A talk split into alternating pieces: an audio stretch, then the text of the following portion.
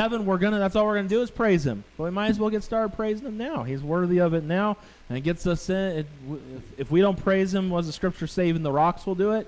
He is worthy of praise. First Corinthians chapter number three this morning. First Corinthians chapter number three. And I always try to have a little bit of a shorter sermon the day we have the Lord's Supper, but I tried. It's not going to be much shorter than normal, so I tried. I tried. I really did. But um, we actually got out pretty good today, and so and the room's good and full this morning. That's a good thing. First Corinthians chapter number three. We're to look down at verse number five through verse number nine today. As we look at our text here this morning, and as we look at these scriptures, we look this church this church has some issues going on in it and in all reality every church does if you're looking to find a perfect church someday we will be in it when we're with jesus we'll have the perfect leader in the perfect place and a perfect body and it will all be perfect and what a day that's going to be but till then we get to show our christianity to one another by loving one another in spite of our differences and things like that. That's what's awesome about the Lord. And he says, This is how all men know that you're my disciples by the love you have for one another. And that's an awesome thing. And more Christians need to show God's love than what they do today. But that's not my message this morning. We've looked at this church, and from the beginning, there's strife, there's division, there's things going on. Some say they're of Paul, some say they're of Apollo, some of Peter, and some of Jesus.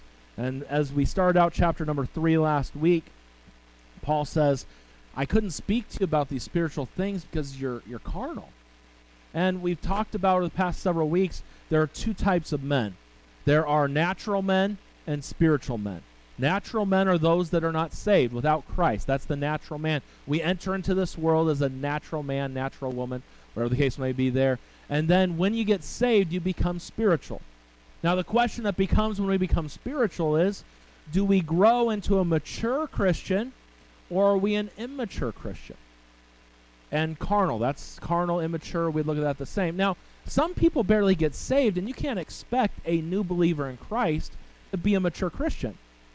But let's just say we had a 50 year old come in this morning, and they had to have someone bring them in in a stroller, and they're feeding them a bottle, and they would say something's not right. But someone could be a Christian for 50 years and have no spiritual maturity in their life. And that's not okay either. God wants us to mature. Last week, as we opened up chapter number three, my thought for the day was the church is like a family, and God wants us to mature. We saw the fact that there were divisions, all these things going on, and God had bigger plans for them in that church.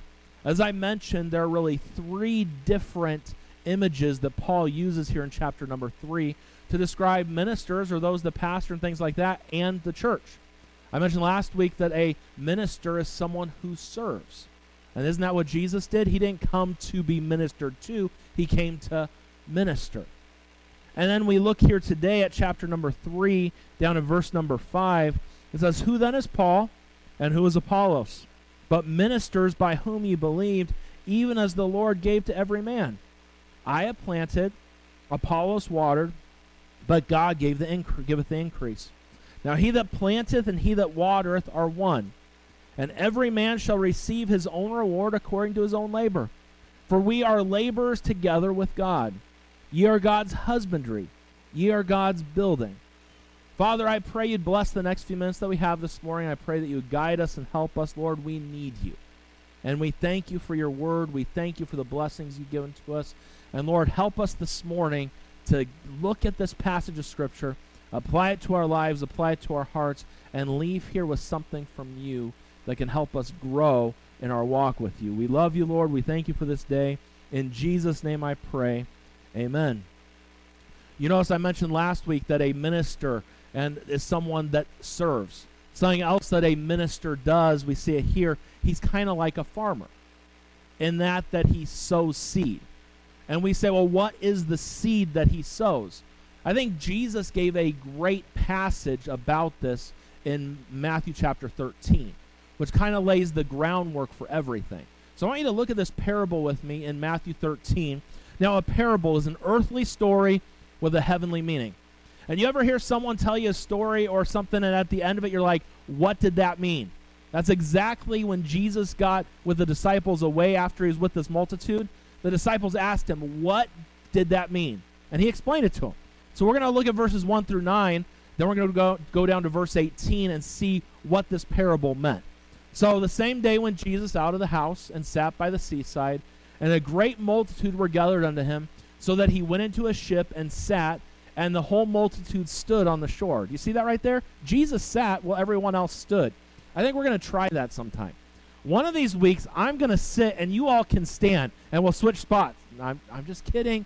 Just kidding. It was just a joke. No one's laughing. So I won't use that again. I'll mark that down. Don't even tease about that again. All right. So the multitude stood on the shore. And he spake many things unto them in parables, saying, Behold, a sower went forth to sow. And when he sowed, some seeds fell by the wayside, and fowls came and devoured them up, and some upon stony places where they had not much earth, and wherewith they sprung up, because there were no de- deepness of earth. And when the sun was up, they were scorched, and because they had no root, they withered away. And some fell among thorns, and the thorns sprung up and choked them. But other fell into good ground and brought forth fruit, some of a hundredfold, some sixtyfold, some thirtyfold. Who hath an ear to hear, let him hear. Now, as I said, the disciples later on asked Jesus, what did you mean by that? So the explanation of his parables down in verse number 18 of the same passage. Hear ye therefore the parable of the sower. For anyone heareth the word of the kingdom and understandeth it not, then cometh the wicked one and catcheth away that which is sown in his heart. So the ground that is mentioned earlier in the chapter refers to the heart of man, correct? So it says, This is he which receiveth seed by the wayside. But he that receiveth the seed into the stony place, the same is he that heareth the word. So the seed that is mentioned is the word of God. So this word of God is seed that is placed on the ground, right? And depending on the type of ground the seed goes into, depends on what that seed can do with that ground. If someone has a hard heart towards God, are they going to listen to the word of God and let penetrate their heart? No. But God's word is one of the only books that uh, is the only book that can take a hard heart and make it soft. Because that's what God can do to a life. But the ground matters. Those of you that are anybody grow up on a farm? If you grew up on a farm, raised period. Let's see, a few of you. My parents asked me if I was born born in a barn. My dad used to ask me that often. And I think you know why, because I'd leave the door open. Were you born in a barn? I'm like, you were there when I was born. You know where I was. And, uh, but I wasn't born on a farm. I, um, in fact, farming, there's really not much about farming that interests me. I like the, the meat that comes from it and some of the produce that comes from it, but that's about it right there. But when it, when the ground matters, and you'll till the ground and you'll do things to get the ground ready for the seeds that are planted. So as we look, and for sake of time, we're just going to continue on here. The gist of it is the parable there. Jesus tells them there's some seed that doesn't go anywhere, falls on that fallow ground, and that seed, the wicked one, the devil just picks it up. Like the birds go in and get it because it has no place to grow. There's some seed that enters into fallow ground. And that shallow ground there, you might get something to, to spring up, but the roots can't grow very deep if it's very shallow. And that's where maybe the Word of God comes in and you get it some, but it doesn't grow. And then the hard times come. Have you ever seen someone that comes to church and people have different opinions about it, and they're not preaching this morning, so I am.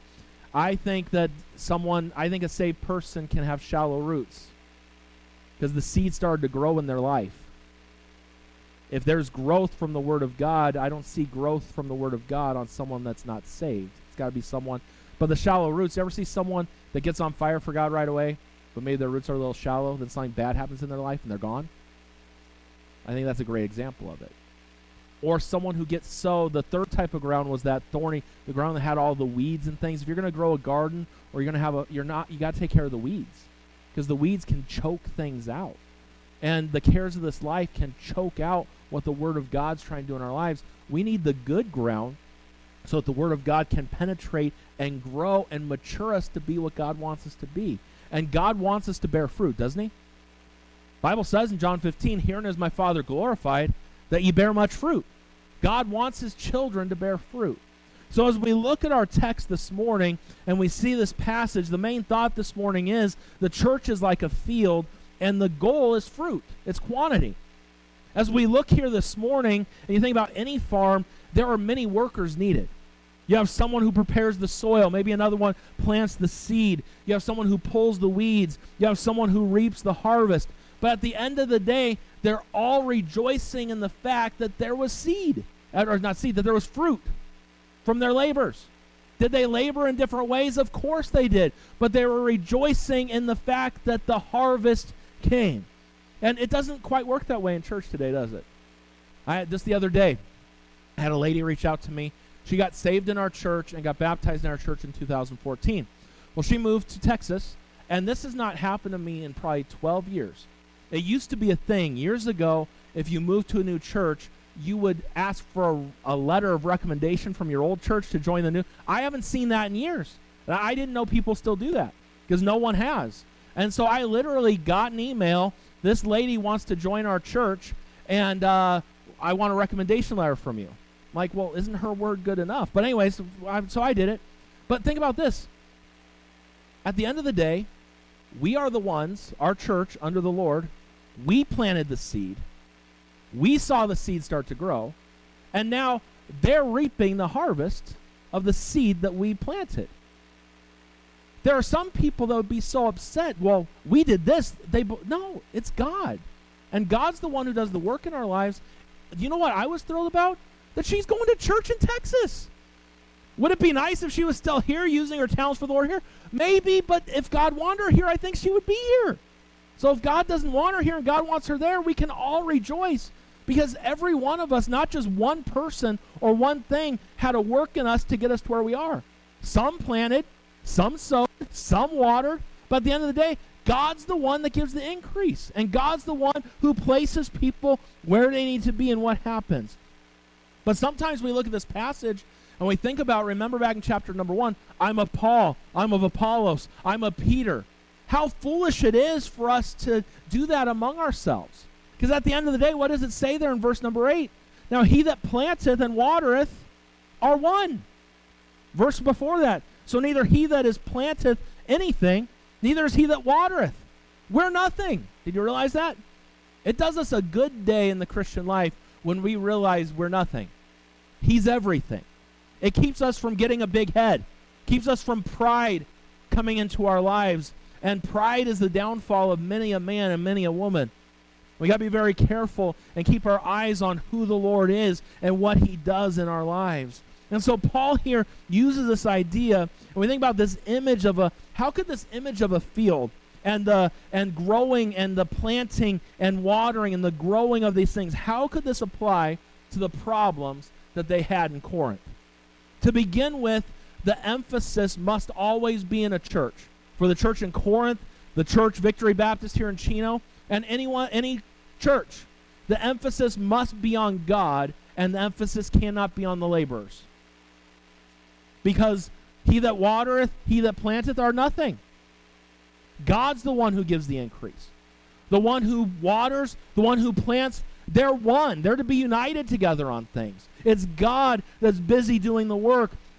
Paul and Apollos here were only servants who were doing what God called them to do. And isn't that what we all should be? God calls us all to do different things. But we should all be servants of God doing what He's called us to do. And there are times in our lives where we help sow seed into people's lives. There are times where we help water the seed that's already been there. There was a while back I went to some I was talking with someone and they were one of those what must I do to be saved? Those never happened to me. But literally they wanted right they wanted to know how to get saved. And it wasn't it was but do you know someone else had already planted the seed? And in all reality, someone else had already watered the seed. I was just there to help the fruit come up. But at the end of the day, I didn't do it. The Lord did. We're just servants doing his work. And that's what we must remember and keep in our minds. And as we look at this here, it's wrong for us to center attention on servants. But for some reason, we do it.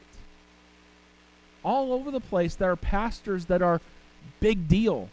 And where if Pastor so and so says this, I'll do whatever Pastor so and so says. But at the end of the day, we're all servants of the Lord. And we need to elevate God, not elevate people. People will let us down. Jesus will never let us down. Don't forget those things. So, as we look here, what are some lessons we can learn from this image today? Number one, the fact that there are many roles in ministry. There are many roles in ministry. In fact, isn't the church compared to a body? There are lots of different roles that a body has. You have lots of things, organs and body parts that do lots of things that if they're not functioning properly, you realize, and that's when you realize how important they are. I remember a couple years ago, I'm not trying to gross anybody out. I had an ingrown toenail that was pretty bad on my big toe. You never know how much you use your big toe till it hurts. Do you know you use your big toe for balance? So if there's no big toe, and some of you, your balance isn't very good already. Imagine if you didn't have that big toe. Imagine what would happen then. But your big toe all the time, and especially when it hurts and you're you don't realize it. When I would preach and I had that issue going on, every time the toe would I would feel it. And you don't realize all you do with the big toe till there's pain there. And sometimes you look, maybe you're the big toe of this church. That's a big responsibility. We need someone to bring some balance to people in this place. And I need balance. We all need balance. So maybe you're the big toe that helps bring balance. It might not be the most glamorous and you might stink sometimes. I don't know. But if that's your role, praise God for you in that role. There are some that are the hands, there are some that are the eyes, there are some whatever the case may be. But God has a role for you. And when we think about some water, some plant, whatever the case may be, there are many roles. Our labor, you know, one laborer does the soil, one sows the seed, someone waters, and then they all enjoy the harvest when it comes. And that's how it should be. We're all ministers of God, just doing the work of God and rejoicing in what the Lord does. In ministry, there are many roles. And the diversity there and all this is why he compares it to a body. You have a role. If this is your church, you have an important part in this place. You realize that? God designed you for whatever He's got you to do. Say, well, I don't know what I'm supposed to be doing. You need to figure that out. Let me help you figure that out. We shouldn't be ignorant concerning our spiritual gifts and our spot in the body. It's important. But in ministry and in the church, there are many roles in ministry. Number two, there should be unity of purpose. You see what Paul says there in verse number 8? Now, he that planteth and he that watereth are one. Now, did Paul and Apollos agree on everything?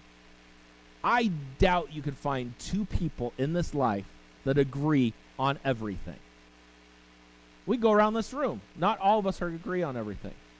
How many of you think that Dr. Pepper is the best soda that God ever created? Would you raise your hand?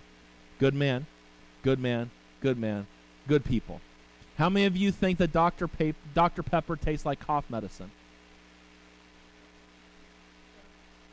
These are good people. I want to say they're good people, but that's tough for me to say. How many of you say that Coke is better than Dr. Pepper? Who says Pepsi's better than the other two?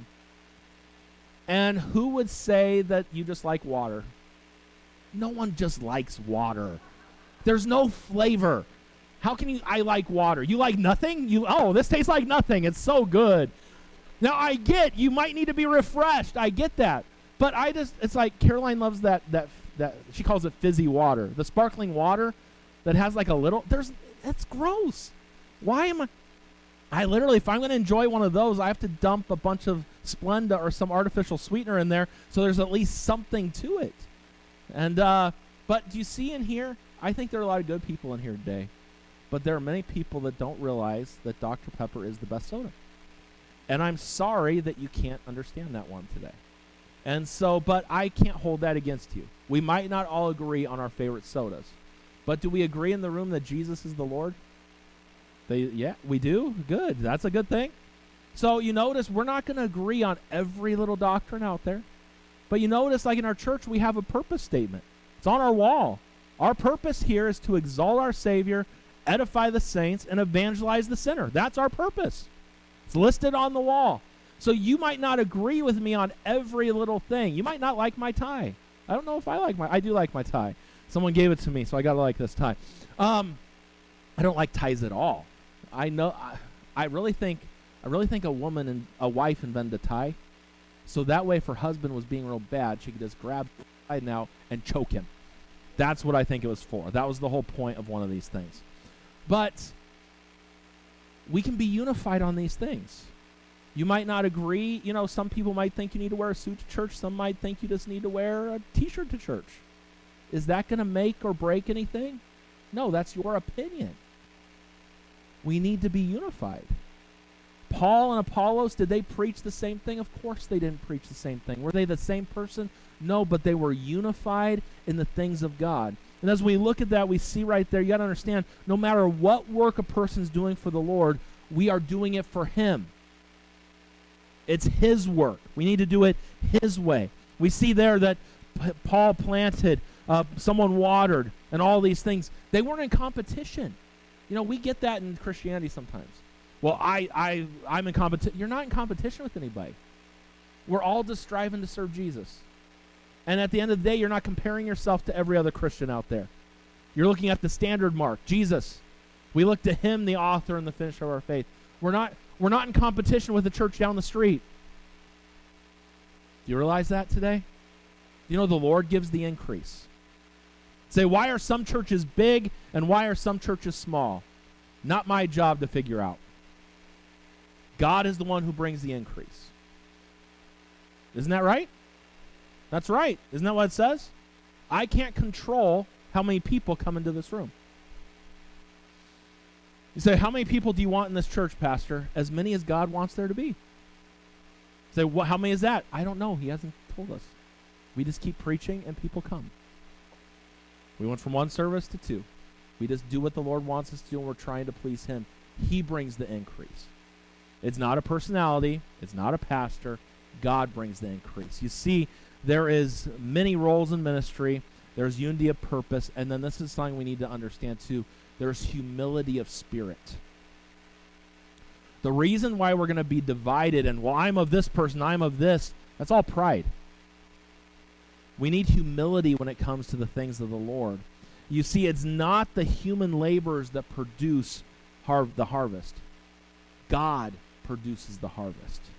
God gives, as it says here, the increase. God gives the increase here. God uses humans today, but God is the one who brings the increase. We can't decide what increase we want. We can sow the seed, we can water the seed, but it's up to God what happens with the seed. Too many of us think we can control that. I get emails all the time. You want to grow your church from 200 to 1,000? All you got to do is buy my plan, 500 bucks, and I'll tell you how to do it. And the guy's never pastored a day in his life. How's he going to tell me how to build a church from 200 to 1,000? Say, how do you build a church from 200 to 1,000? Don't have a clue. The Lord brings the increase. And those that have an explanation on why they build their church so big, I would be very careful listening to that. God's the one who brings the increase. We see that here in our text. And isn't that kind of like what the Lord said and what Jesus said in John chapter number 4, verse 34 to 38? He said this Jesus saith unto them, My meat is to do the will of him that sent me and to finish his work. Say ye not, There are four months, then cometh harvest. Behold, I say unto you, Lift up your eyes and look on the fields, for they are white already to harvest. And he that reapeth receiveth wages and gathereth fruit unto eternal life, that both he, the sower, and the, and the reaper may rejoice together. And herein is the saying true one soweth and another reapeth. I sent you to reap that whereon ye bestow no labor. Other men labored that ye enter into their labors. And just as I mentioned, that lady that just moved to that church in Texas, it's awesome. I'm so thrilled she's in church. There would be some pastors that would be jealous that someone is going someplace else when they helped them. That's not how it is. It's not about us. Well, I saved that person. You never saved a person unless you okay if you jumped in a river somewhere and someone was drowning and you pulled them out, you might be able to claim you saved someone. But if you're trying to refer to that in the Christian life, I saved someone. You saved no one. God saved them, right? God drew their heart. God did the work. God uses us to plant the seed, but God's the one who does the work. And I hope, I don't want to burst your bubble, but you probably weren't the only one to sow some seed. There was probably someone else before you that sowed some seed, and you're just reaping what they sowed. And at the end of the day, we should all just rejoice that a soul was saved and came to the Lord. That's what it's all about. It's not about me. It's not about this group of people. It's not about this. It's not about that. It's about the Lord and what He does and rejoicing in God. You're God's husbandry. It says, You're God's garden. That's what that means. The church is God's garden. And God wants His garden to bring forth fruit. If you have a garden, is your goal just to have plants in there? You plant a garden to produce. Right? If you have fruit trees, you want that tree to produce. What's the point in having a fruit tree if it doesn't produce? What's the point in having boysenberries or whatever fruit there is if it's not going to produce? You want it to produce. God, you, the, the church is the Lord's garden. He wants it to produce. God wants to see increase in his fields. You, the Lord wants his church to grow. Do you realize that? And growing could come numerically, it could come spiritually. There's lots of different ways. I want to give you a few ways that he wants to see his field grow and w- what the local church can produce. Number one is this the fruit of the Spirit. Fruit of the Spirit's love, joy, peace, long suffering, gentleness, goodness, meekness, faith, temperance. Against such there is no law. Isn't that what the scriptures say? Let me ask you this morning are we culti- are we producing in this place the fruit of the Spirit? When we interact with other of God's people, is there love, joy, peace? Or are we doing more like the church in Corinth, having envying, strife, and division? I don't see in the fruits of the Spirit envying, strife, and division. I see love, joy, and peace. Are we growing? Are we producing the fruit of the Spirit and growing in that as a church? Number two, number two, growing in holiness. The Bible tells us in Romans 6, verse 22, but now being made free from sin and become servants to God, ye have your fruit unto holiness and the end everlasting life. The fruit of holiness. Number three, growing in our giving. The verse that's listed underneath that is the wrong verse, so don't. That verse talks about um, contribution and things, but that is not the verse that was supposed to be. In between services, I told myself I was going to get the right verse for you, but I got busy talking to somebody, so I didn't get that done. Number four, we need to grow in our good works.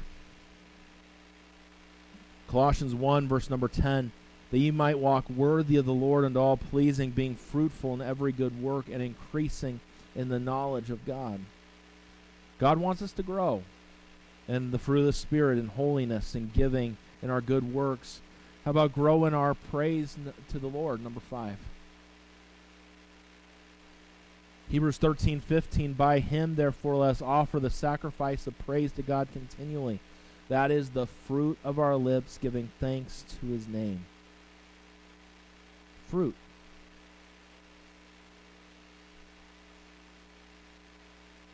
What type of fruit does do your lips produce?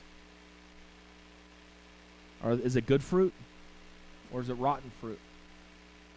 Should be good fruit. Number six and lastly, souls to be led to Christ.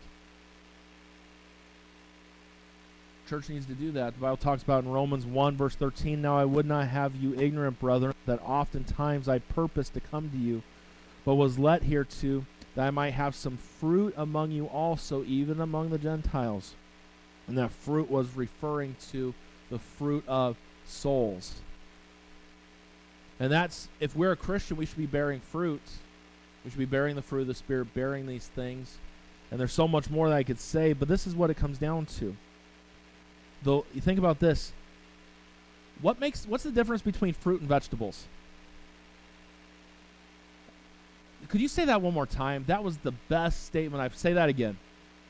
Fruit tastes good. That is so true.